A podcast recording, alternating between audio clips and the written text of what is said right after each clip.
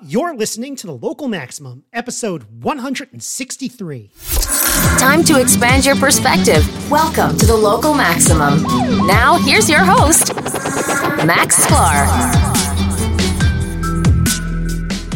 Welcome, everyone. You have reached another Local Maximum, and this week I'm just going to interrupt my marathon of interviews. I did like a ton of interviews that one week, remember? But uh, hey, we need to do a March update. So I got Aaron on here. How are you doing, Aaron? I'm doing well. Yeah, we got to squeeze it in before March is over. Yeah, yeah, right, right, right. And um, I and and it, it goes so fast with. Uh, I guess that's like one out of every four four episodes, sometimes five, but usually four. Uh, so it's if I record five interviews, it's hard to uh, it's hard to fit it in there. Um, I feel like I should have a math episode or something coming up. I know people like those. Although we do have a bunch of technical stuff today, so that'll be good. Uh, but first, uh, have you uh, did you happen to listen to the previous two interviews on the local maximum? Yes, I did. Great. All right. So, uh, yeah, I, I, thought it was really a lot of fun having Assaf Lev on uh, uh, last week, in particular. It was you know cool to hear from the actual CEO of locals that we're on, and um, you know I urge people to check that out. Uh, what what do you think? Anything you took away from that? Uh, yeah, it was it was interesting to get a little bit of a peek behind the curtain for for where they were coming from and and what direction they're heading in next. Um, th- those of our listeners who are on the locals will, will have already seen that uh, I, I, poked you with a question because at, at the end he uh, he mentioned a you know, a, feature they're working on, something that's that that's going to be coming soon that a lot of people might be interested in. And it turns out that's something that that you and I had talked about uh, a week or two before that, uh, completely independently. And, and so uh, I, I, had to get you to. To, to check my memory and say you did did we talk about that after you did the interview or or, or beforehand um, so yeah yeah I was pleasantly surprised that like a lot of the a lot of the product and um, tech discussions that are going on um, at a place like Locals are, um, yeah, are, are, are, similar to what's going on in the industry. I guess that's not too surprising, but it's so it's it's it's always different when you have kind of um, I don't want to. I, I, hope it's not a bad term, but like like a front man like Dave Rubin, where it kind of sounds like, um, well, it's it's you know it's strange because because um, Foursquare you know, we had a, a, a product CEO in, in Dennis, uh, whereas, uh, you know, in in um, w- when you have someone like Dave Rubin out there, it's sort of like, okay, well, where are the where are the where are the engineers? Where are the product thinkers? And I know that you know uh, Dave Rubin's probably thinking a lot about the product too, but it's kind of cool that you have this guy Assaf who's like you know thinking about Dave almost as as or not almost, but as the customer. Yeah, I was gonna say that that. there's there's a saying in tech that you know build build the product that you would want to use and and that sounds like very much the direction that that that Rubin is coming from uh, and and maybe he's less equipped to answer the question of okay so how do we build it and that's that's why he he's brought in uh, you know people on the technical side to to support that side of the equation. Yeah, yeah. Um, okay, what, what, else did we do? Oh yeah, uh, the the episode uh, 161. Was with, that the uh, tech censorship? Yeah. Oh wait a minute. Um, yes, yes, yes, and that is uh, with oh god, Sam. I forgot his last name. I'm sorry, Sam. Sam Jacobs. yeah, that one was. Um, that one, I, I actually, it sparked a whole bunch of conversation on locals that I kind of have to dive into. Uh, hopefully, I will uh, b- before this episode goes out. But uh, uh, that was, um, you know, that, was a little bit um, uh, uh, polarizing, like I thought it might be. But uh, you know, an important voice, an important point of view, I think. Well, yeah, I, I remember again, you know, peek behind the curtain here that that we had some discussions about how how do we present this? Because uh, there was some concern that it might be uh, a little a little too controversial on some things. And well, yeah, uh, I mean, it, you know, I, I've listened to his podcast, uh, Resistance Library, and it's actually quite good. Some of the history stuff is quite good. So I don't want to, you know, I don't, I don't want to present this as like, oh, is this crazy guy came on the show? you know, about, no, no, no. He's actually he's actually very good. Um, but you know, I personally, I actually feel like I maybe need a little. I would need a little more convincing on like using government intervention to uh, to regulate tech companies into giving people free speech. I know we're going to talk about this a little later today, but that's something that um, he's very much against, uh, uh, or very much arguing against. But it's it's sort of something that I I kind of um, uh, have have not. Uh, I'm not quite there yet, or you know, I, I feel like I have some concerns. Let's put it that way. Yeah, it's it's it's definitely a, a fraught topic that uh, causes some some cognitive dissonance on my own side. Yeah, yeah. All right. So we have a few topics today. Uh, first, we're going to talk about s- some of these non fungible tokens. Are they a scam? Uh, and we're going to talk a little bit more about, uh, you know, another article about reining in big tech. What a surprise! That's what the 160s are. The 160s have now become all about NFTs and like you know how big tech has just become the, the evil machine. That's the whole thing. Uh, we're going to talk about self. No, no, no, not self-driving cars, flying cars. Holy crap! And uh, and then we'll end with causality. How's that sound? Uh, we'll we'll see if we can squeeze it all in. Yeah, we'll see if we can squeeze it all in. Okay, so first of all, I want to uh, point your attention to this uh, this tweet. There's a rare, good tweet storm by uh, Jonty Wareing. Not not like that it's rare from him, but just rare in general. Uh, so I actually I, I I haven't heard of the tweeter, but he's in the UK with engineering experience, and he bothered to look into you know when you buy these this digital art, these non fungible tokens as as they call it, what are you actually buying now? Um, I asked that question, you know, first, and so first it's like, hey, it's kind of like a certificate of authenticity. Like, I own the token from the original creator of that artwork, but I'm I was concerned that you know you're going to have a hard time charging for that artwork because it's it, it's freely available online. So why would people uh, pay you royalties? Although maybe there's a way to get that to work.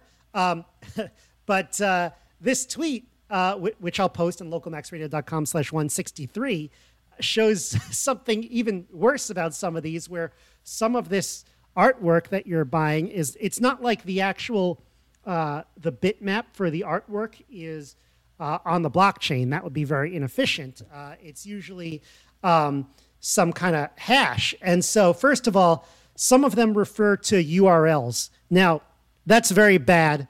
Uh, Aaron, can you tell me why that's really bad? I- Sorry to I'm- put you I'm on the assuming that it has something to do with with. Uh, have you ever gotten a 404? Um, you know, have, have you ever tried to go to a URL and it is broken because something that was once there no longer is? Right, right. And that actually happens all the time. Um, have you ever heard of the million dollar web page? This just came out. This just came in my mind. I million dollar page. So this is actually something that was done.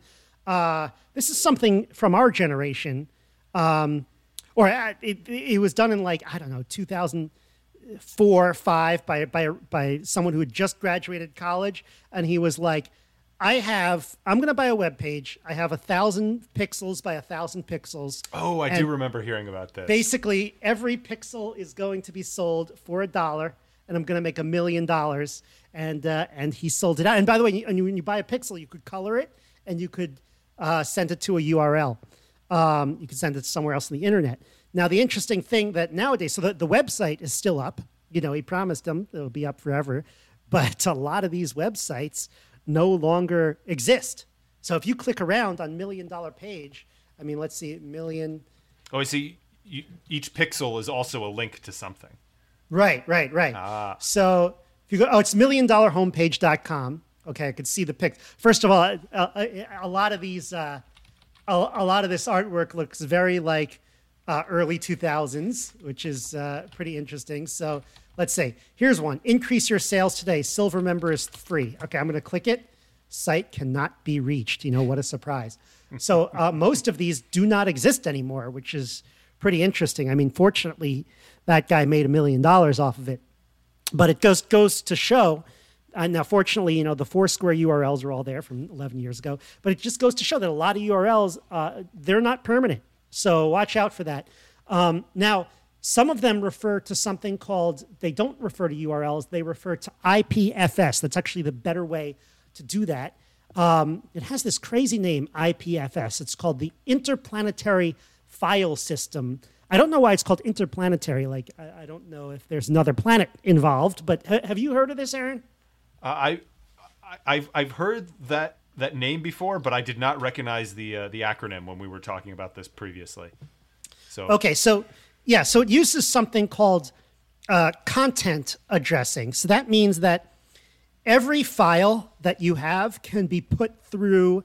Uh, think of it like a machine, like a function that it takes all the data from that file and boils it down to like a, a shorter string. Maybe not that short, but like that boils it down to like a string that you could put in the URL bar. That would be a bunch of letters, numbers, and symbols, and or, or whatever that you wouldn't make heads of tails of. But each file that could exist has a more or less unique string because it's in cryptographic uh, hash. Obviously, uh, you might be like, well, how could every single possible file, even like the ones that are almost infinite in size or like huge in size, have the same hash? Well, not, some th- there are collisions, but the idea is, you know, uh, the, the the the resulting string is, is long enough that they're they're uh, you know, there won't be uh, collisions for quadrillions of years. So, So, so um, when you don't have to worry initially about that. said that. it was going to shorten the URL, I was thinking like a, a Bitly link, but but there's a lot more going on under the hood here. It sounds like. Right. So if you if you want to take an image and shorten the URL essentially using this content addressing scheme, and then you do it again with the same image, then you get the same string back. Um, if you take that image and you change a single pixel and you put it through content addressing, you get a completely different uh, address. So, Okay, so so it's it's uh, not not dissimilar to a CRC. CRC, this that's one you're going to have to explain to me. Oh gosh, you put me on the spot. Uh, I I don't remember what the acronym stands for, but but basically, uh, it. I know at least one place it's used is in, in Ethernet frames. Uh, I'm sure it's used in a lot of other places, but it's it's a way of having a a short uh, sequence of bits that uh, the the content of the message can be compressed. You know, it goes into a function and it puts out this short sequence. And if that short sequence uh, doesn't match the content, then then you know that something has become corrupted. And and like you were saying before, it's there's there's some collision space. You could have more than than one input that generates the same output, but it's very unlikely that if you have, for example, a bit flip or you know one or two minor changes, that it will generate the same exact output. So it, it's it's a uh, it's it's an error detection scheme. Right, right. So, um, yeah, a, a bunch of systems use IPFS. Um, there is a cryptocurrency called Filecoin, of which I, I own a small investment.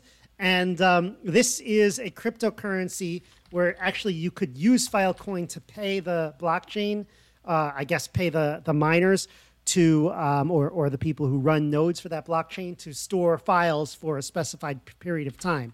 So I could be like, I have a file. I want you to host this for 100 years. Uh, I pay you in Filecoin, and um, and uh, then it happens. And I thought, oh, that that's interesting. So um, so uh, and and they use IPFS to host those files. So anyone could use IPFS. It's open, right? Because it makes sense. Like you could host anything.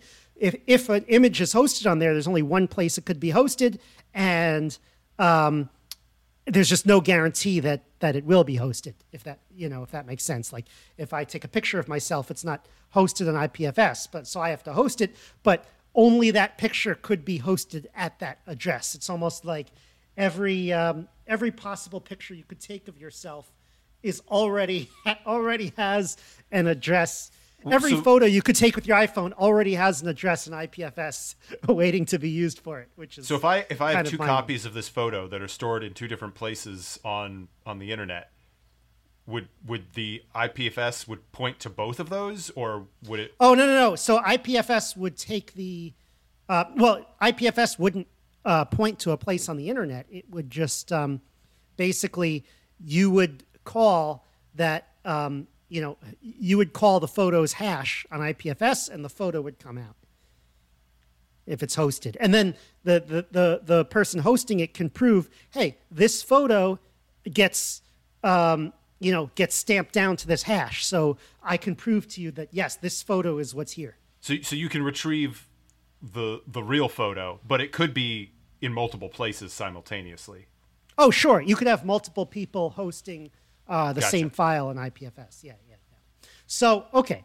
IPFS seems like it's a better way to um, to store these pieces of digital art. But you know, so so there are, there are now a few pitfalls. First of all, you want to make sure that the uh, the IPFS file uh, that stores your digital art is not itself a URL. Like it'd be like, here's the IPFS, and then you go there and it says it's it's actually not an image; it's just a URL to somewhere else. So you're at the original problem. Secondly, it does not guarantee, you know, that anyone is hosting it there. So if you own this digital art, you should also keep an, a copy of it in case you know nobody else hosts it or nobody else uh, copies it. So there's one problem of anyone can copy it, but then there's another problem of you know there's no guarantee anyone will cop will, will, will copy it or host it. So if you own the artwork, you better control um, several copies of it because it's basically like you know what if you have the certificate of authenticity for a painting and then you lose the painting? It's no good. Um, likewise if you lose the certificate of authenticity it's no good Make, makes me think of the uh, the Internet Archive that that may, maybe you should make sure that there's a, there's a copy of it there since they seem to be somewhat reliable. yeah yeah but even then even them is you know yeah, not, there's not no a guarantee they'll be around I, I mean, I, I see I see a lot of parallels here to uh, to gold, um, in that you know the the most secure way of of uh, possessing gold is to literally have the gold bars in your you know in your own home in your own safe, uh, and then then a step down from that would be you have your gold bars in somebody else's safe, you know, at a safe deposit box at the bank. And then there's another step away, which is I have a slip of paper that says that it's redeemable for gold bars. Uh, Right. And then you could take another step, which says I'm I'm invested in a fund which supposedly owns some gold bars. And you take enough steps away, and it becomes much easier for someone to in in the intervening chain to go bankrupt, and all of a sudden you have a worthless piece of paper. It's the same thing with with cryptocurrencies too Yeah, and I suppose, yeah. by the way, it's it's not. You know, there are people who say you have to own gold in your safe, or you have to own you have to own your own pri- you have to control your own private keys in cryptocurrencies. There are also reasons not to, and actually, I'm going to talk about that with uh, a future guest, which I'm going to spoil now. It's Peter McCormack of the What Bitcoin Did podcast uh, in a upcoming episode.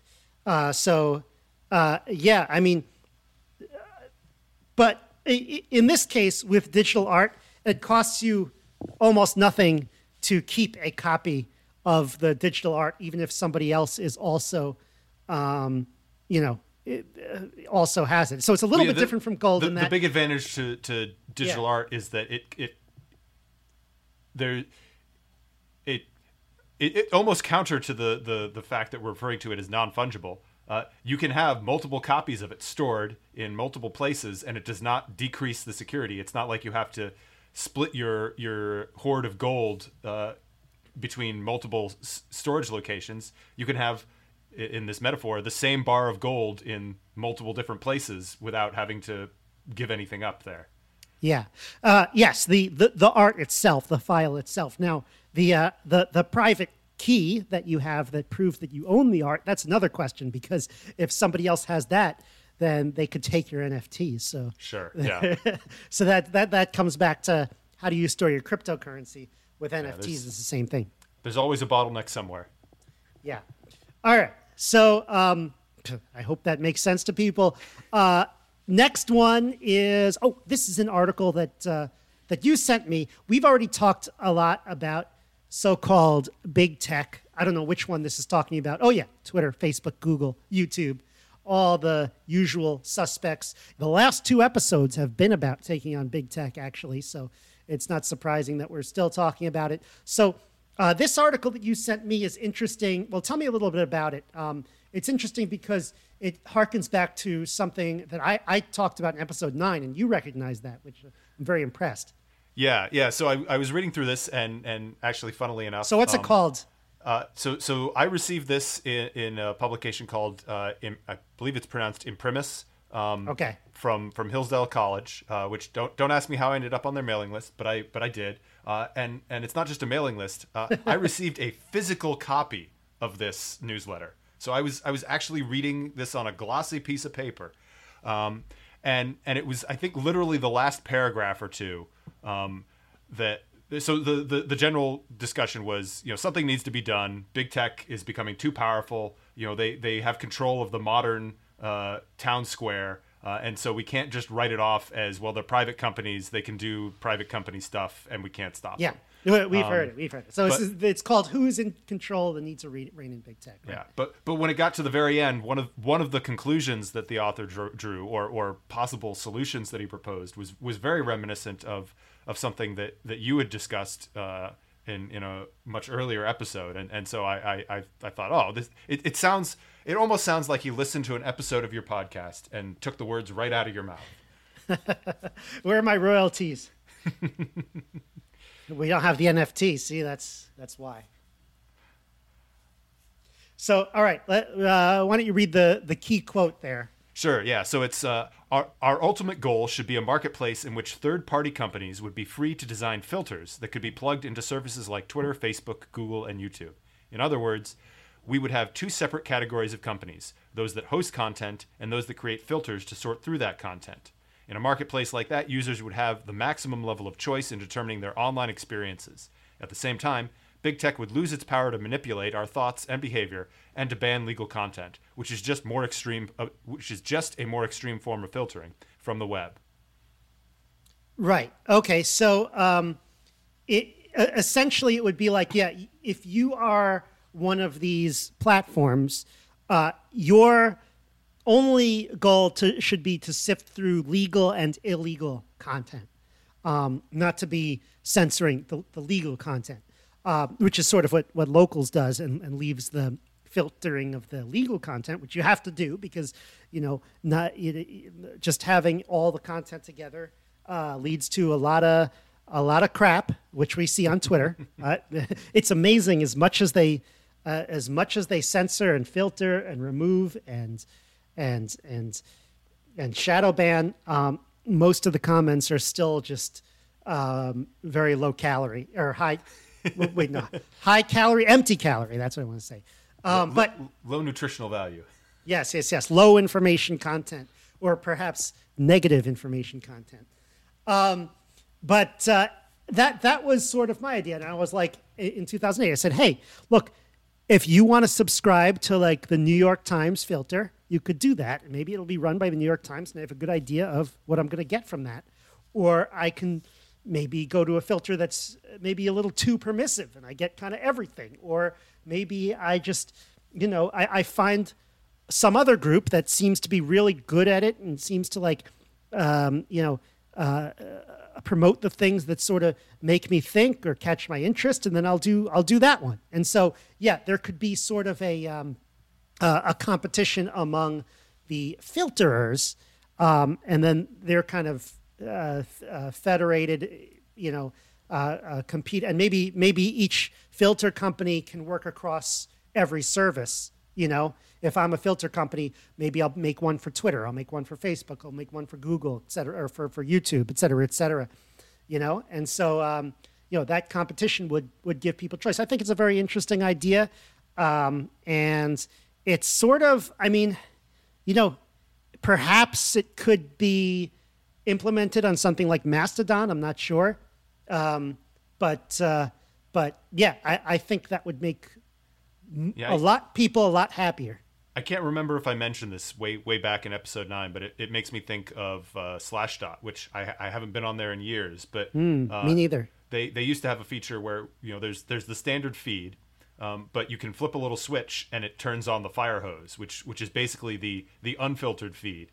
So you get to see things that you know haven't been moderated and haven't met a threshold for you know a certain number of upvotes, and you know you you can opt into that, uh, and that's that's a a a simplified version, I, I think, of the kind of concept you're talking about here. That you, you wouldn't want the choice necessarily to be a binary, you know, our filtered feed or no filter, uh, but the ability to turn off the filter means that you you could, in theory, then apply an alternate filter onto it. Right, right. Um, there's this other quote here. Um, even more troubling, I think, this is now quoting from the article, are the invisible things these companies do. Consider quality ratings. Every big tech platform has some version of this, though some of them use different names. And I thought, yes, I've worked on a quality rating at Foursquare. I've actually looked, worked on a, a, few of them for, for Foursquare tips and reviews. But um, fortunately, the, uh, as I've said you know in previous episodes, the Foursquare data set is not as contentious. Um, you know, there's just a lot of just kind of useless reviews there. I mean, you know, we filter out people who look like they were banging on the keyboard, and uh, people who just say things that don't make any sense, and and things like the spam. You know, people saying call this number. Um, but even in Foursquare tips, like we've had discussions about this uh, back in the day when we were focusing on the consumer product, that it was like yeah, it, there are definite areas of gray area and disagreement as to what makes a, a good tip. And then, so, of course, ven, venue quality too, like you know, rating the rating the actual places was was another interesting one. I, I don't want to dig too deep into uh, the the Foursquare uh, uh, algorithm here, but uh, when do these quality ratings do they apply uh, in a a uh, a a what's the proper term here? An, an individual manner to to each review. Um, independent. That's what I'm looking for. An independent manner, or do you uh, build a, a, profile of a user and and you identify, oh, this this user is a low quality user, and so we're going to discount their their reviews because they have a history of of not providing useful information. Uh, so we do take the author into account, but I don't think that it is. Um, I don't think it's going to do what, what, what, what you say like that. Not, not as harsh I think, as I as I stated it. Yeah, exactly. Um, so you take into account, for example, the, the, language that the user tends to speak or to type in. Um, so that's uh, that that's one. You want to show people things in their own language first. Okay, um, I, I, know you've you've talked about the language model uh, on a couple of episodes before. Yeah, and do we know if a user is low quality?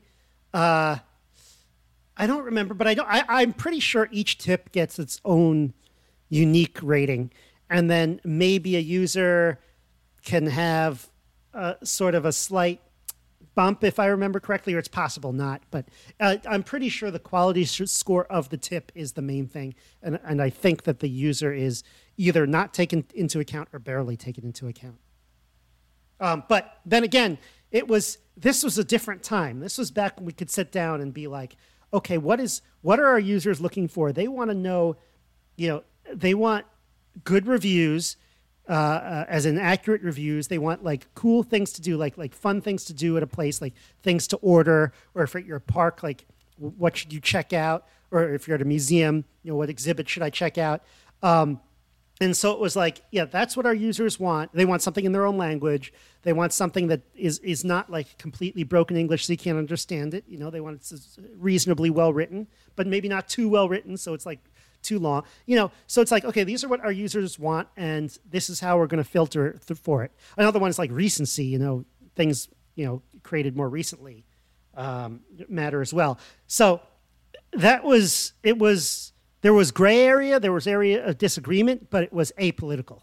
Hmm. Um, whereas all of these, um, and and what does apolitical really mean? I'm not really sure, but I feel like there's there's a different thing today where it was it's like it's not the product teams.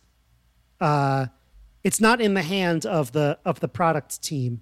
It, it's not in the hands of the engineers the the product managers, the designers, and all of those people. It's like it's more in the hands of like the the trust and safety uh, commission and the lawyers and things like that of these companies and the, and the PR of these companies rather than the people who care more about the product. That's what I mean.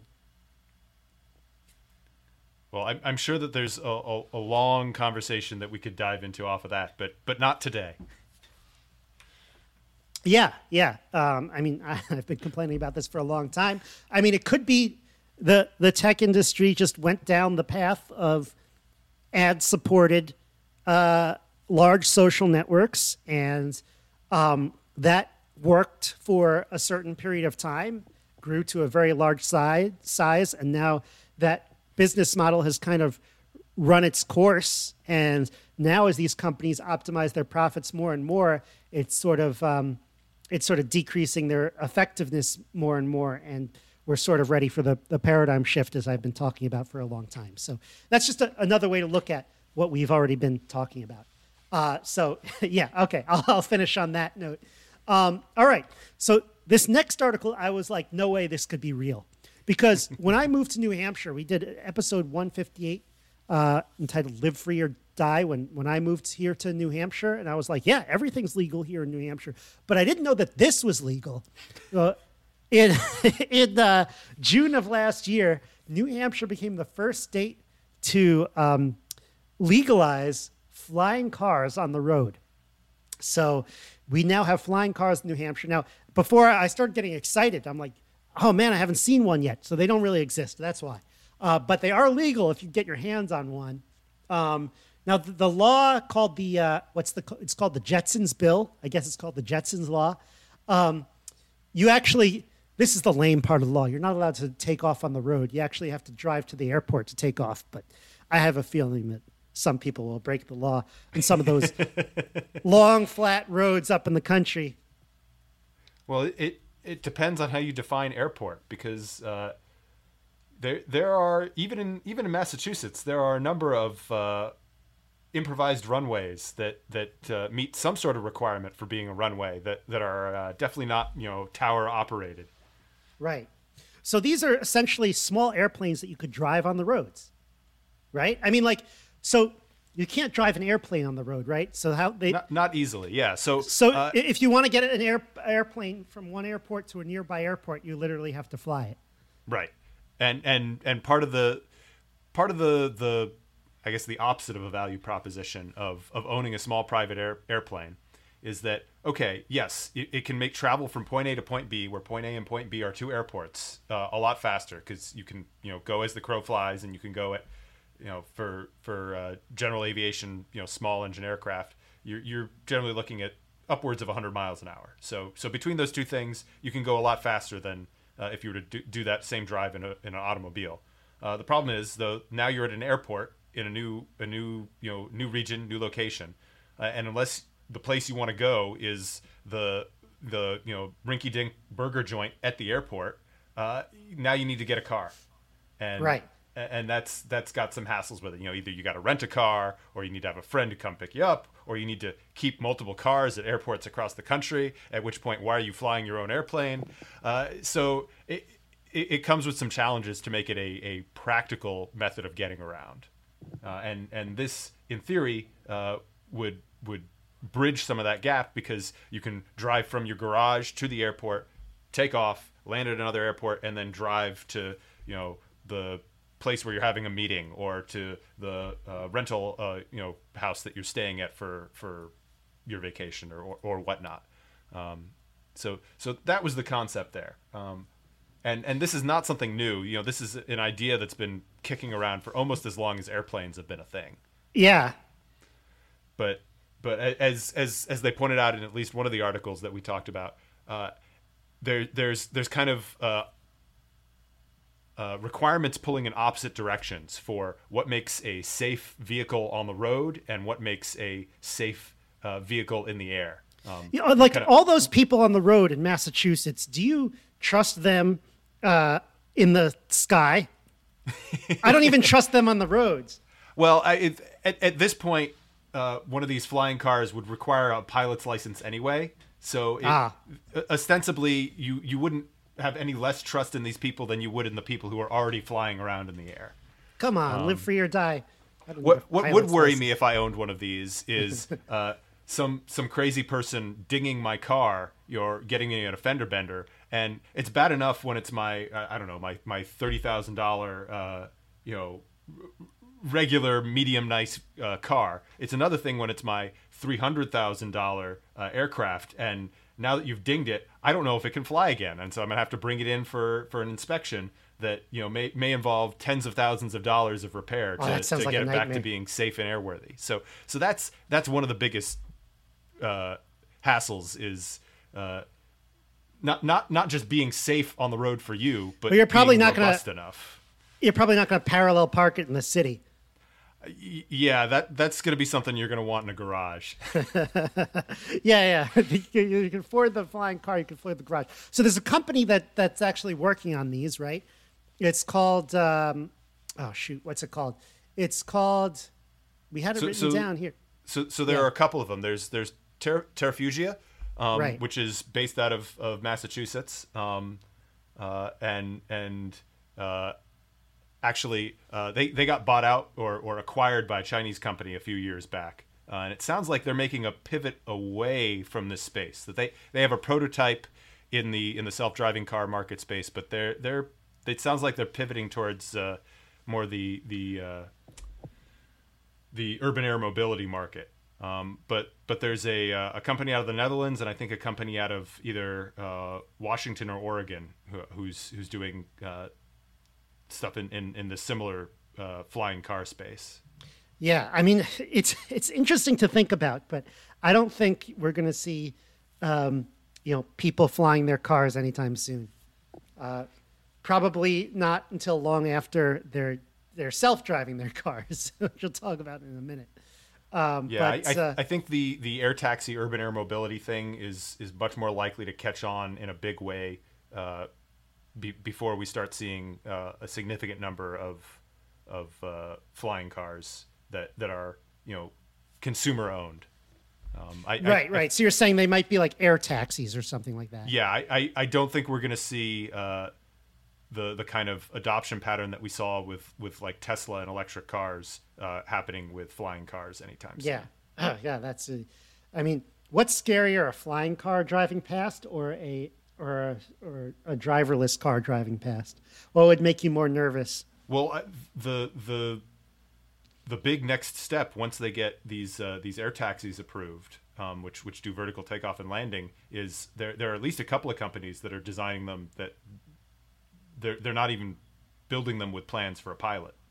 Uh, So, gonna are be these self-flying? so are these kind of like helicopters then, or something else?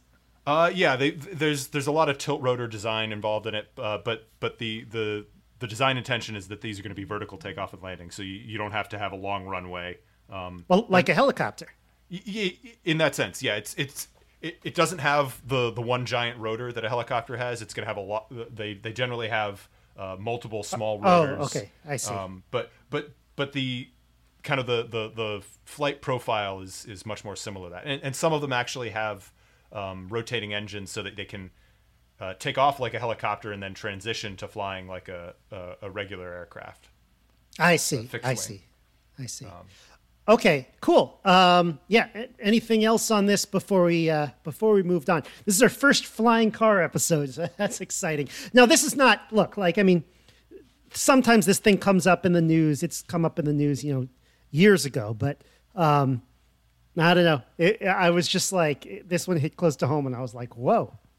Yeah, I, I think the way to, to, to, to view this is that it's it's not dissimilar to what we've seen in some of the Western states, uh, where they've uh, created special zones and special rules and laws that uh, allow or encourage uh, the self-driving car development work to be done there. So, by New Hampshire passing this law, uh, it, it opens the window to, to make this a, a, a more viable product for the people who are willing to invest in it. Uh, Gotcha. and, and we'll see where that goes. That that maybe they'll be the first of many, or maybe this will remain a weird thing that just New Hampshire does. Okay. Yeah. Yeah. All right.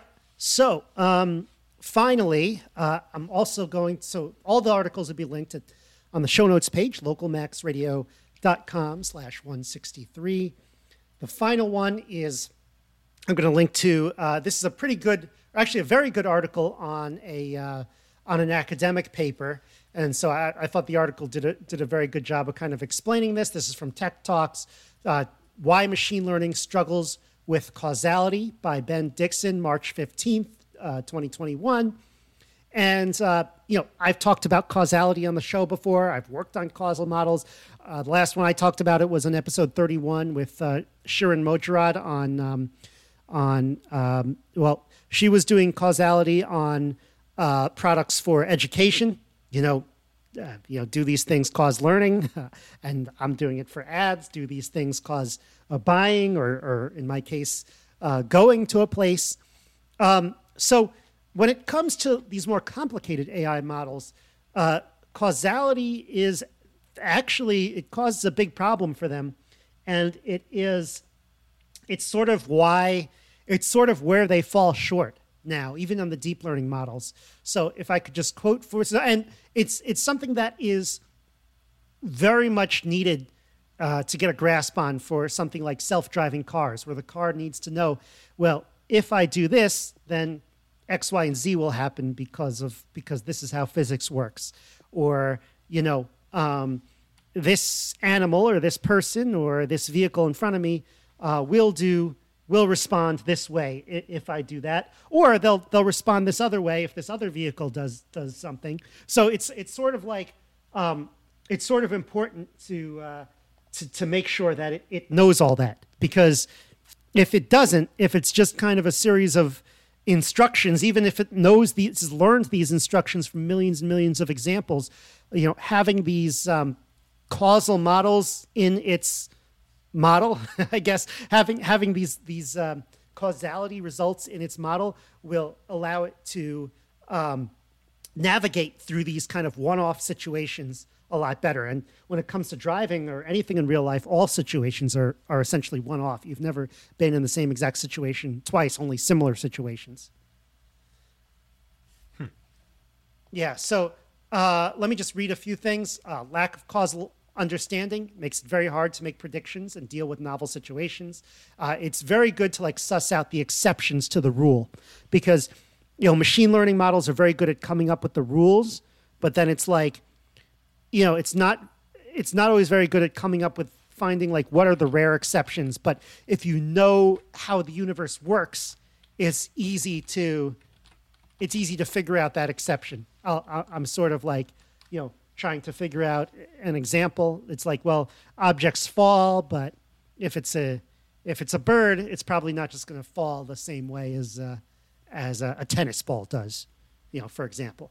Um, so, okay, it, it, it, when I first read it, it reminded me of Judea Pearl's work, uh, the Book of Why on causal language, uh, which I read, uh, and it says here in the article the paper contains references to the works done uh, by Judea Pearl, a Turing Award winning scientist best known for his work on causal inference. Pearl is a vocal critic of pure deep learning methods. Meanwhile, Yoshua Bengio, one of the co authors of the paper and another Turing Award winner, is one of the pioneers of deep learning. You need less examples when AI has an effective understanding of causality.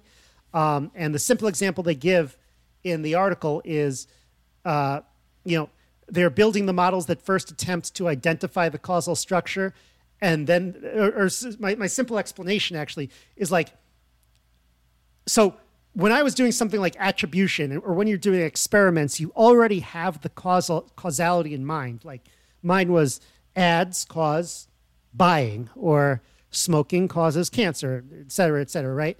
Um, but in when it comes to these large AI models, you don't know what causes what.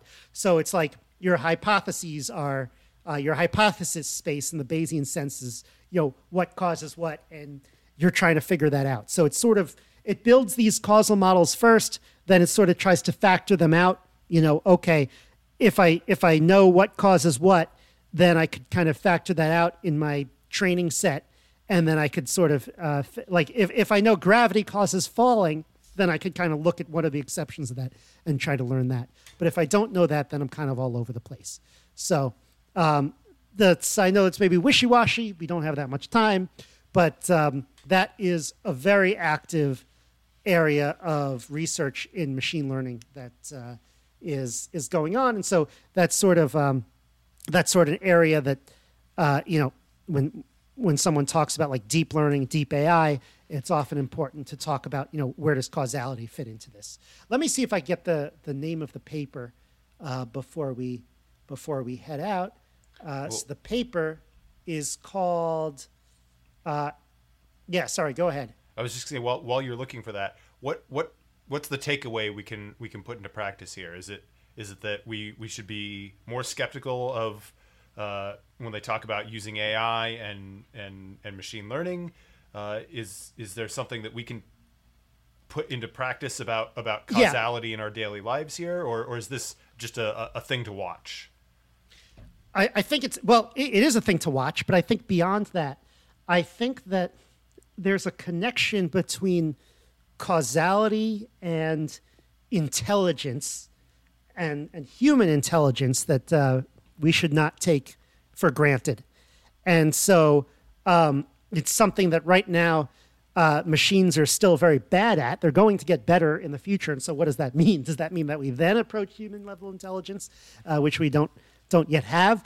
Uh, but um, but uh, it's it's definitely it's so for those of you who are like you know engineers and who study this stuff it's definitely you know an active area of research for some of for for some of you who would just like to follow the, the tech news which is probably most of you on this uh, who are listening to this show it's sort of something to ask yourself when you're you're reading these articles um, and to sort of think about you know hey when it comes to my google photos making a mistake or when it comes to self-driving cars making a mistake uh, it's probably something in the in the it's probably a causal deficiency. We'll put it that way. So uh, that that makes me very curious to see that because because humans we we absolutely have uh, areas where our causal uh, in, intuition, our causal reasoning falls apart.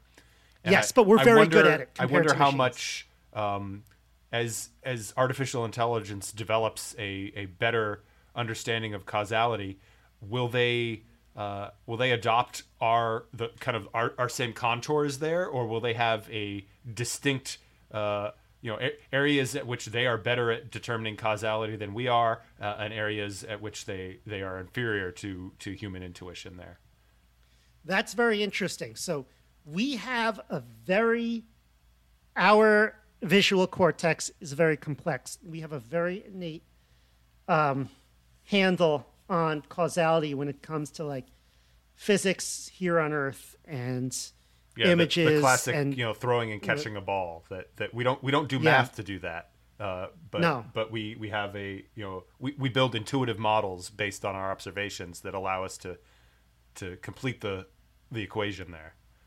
Right, but one area of um, of re- research of application for this, where humans maybe are not so good, are the more kind of scientific, uh, uh, kind of either the pure sciences, or I could think of the medical sciences, where you get into something like physics, where uh, like you know something like relativity, quantum physics, really theoretical physics, where you know we don't know exactly how causality works on, on a small scale, or something like medicine, where we have experiments that are um, that are pretty decent, uh, but you know we we we're still kind of shooting in the dark uh, over exactly what causes what. Right. I mean, the, and there's there's the, the classic, you know, correlation is not causation. Uh, that we- Right. We, sometimes struggle to to separate the wheat from the chaff there. Yeah, so uh, this article says that uh, during the, the, the coronavirus pandemic, many machine learning systems uh, began to fail because they'd been trained on statistical regularities instead of causal relations. And as life patterns changed, the accuracy of the model dropped. So, you know, measuring, okay, if the virus comes into a particular area, how do the how do the people react? You know, which is very hard for a mathematical Yeah, well, model. That, that absolutely to, makes uh, sense. That, that this, that's a that's a classic. You know, we, we have somewhat uh, That's- a brittle model, and you know, if you change things a little bit, it causality. can it Yeah. can adapt to that. But if you have a dramatic change, like all of a sudden everybody's in lockdown, uh, that that yeah, that that's that's that's it's not moving the goalposts, but it's it's Yeah. redefining the the the scenario so dramatically that uh, previous assumptions aren't going to hold up necessarily. That- uh, As I read this, though, I think that's not just a causality problem. Um, it's also like it's also a complex systems problem where you're talking about human response, which is and and each person is unimaginably complex, and then you have the groups of people, which are even more complex than that. So, uh, yeah, so so I think it's it's not just the causality that um, is it, uh, are causing these models to get wrong, but it was it's interesting example. Um, so yeah, let me see. Did did you find the name What- of the paper? No, no, I, I I had it up just a second ago, which I'm like, how come Uh, you know, it should have, it, it should have been, it should have been pretty simple. Uh, we, we can put it in in post. Oh, here it is. Here it is. Okay, it's cause. It's called towards causal representation learning. Um, yeah. So it's basically the idea is first you figure out what the causal model look like looks like, what causes what, and then you train the model in terms of like, well, how do they cause the different? How how does A cause B? First, first the question is, does A cause B, or does B cause A, or does C cause A, which then causes also causes B. Um, so first you figure that stuff out, and then you train what what those variables do to the different other variables. So can you use that in life? I mean, I feel like maybe you can. We we can try. Yeah, yeah. All right, we'll try to look for a, a specific example. Um, you know, as we use Bayesian inference and, and machine learning examples in, in, different news stories, maybe we'll try to come up with uh, next time. We'll try to figure out what our our causal potential causal models might look like. Uh, that might be an interesting um, exercise. Very good. All right, cool. I think we're ready to call it a day. Sounds good. That was our March news update. Have a great week, everyone. That's the show. To support the local Maximum, sign up for exclusive content and our online community at maximum.locals.com. The local Maximum is available wherever podcasts are found. If you want to keep up, remember to subscribe on your podcast app. Also, check out the website with show notes and additional materials at localmaxradio.com. If you want to contact me, the host, send an email to localmaxradio at gmail.com. Have a great week. Feel, the power.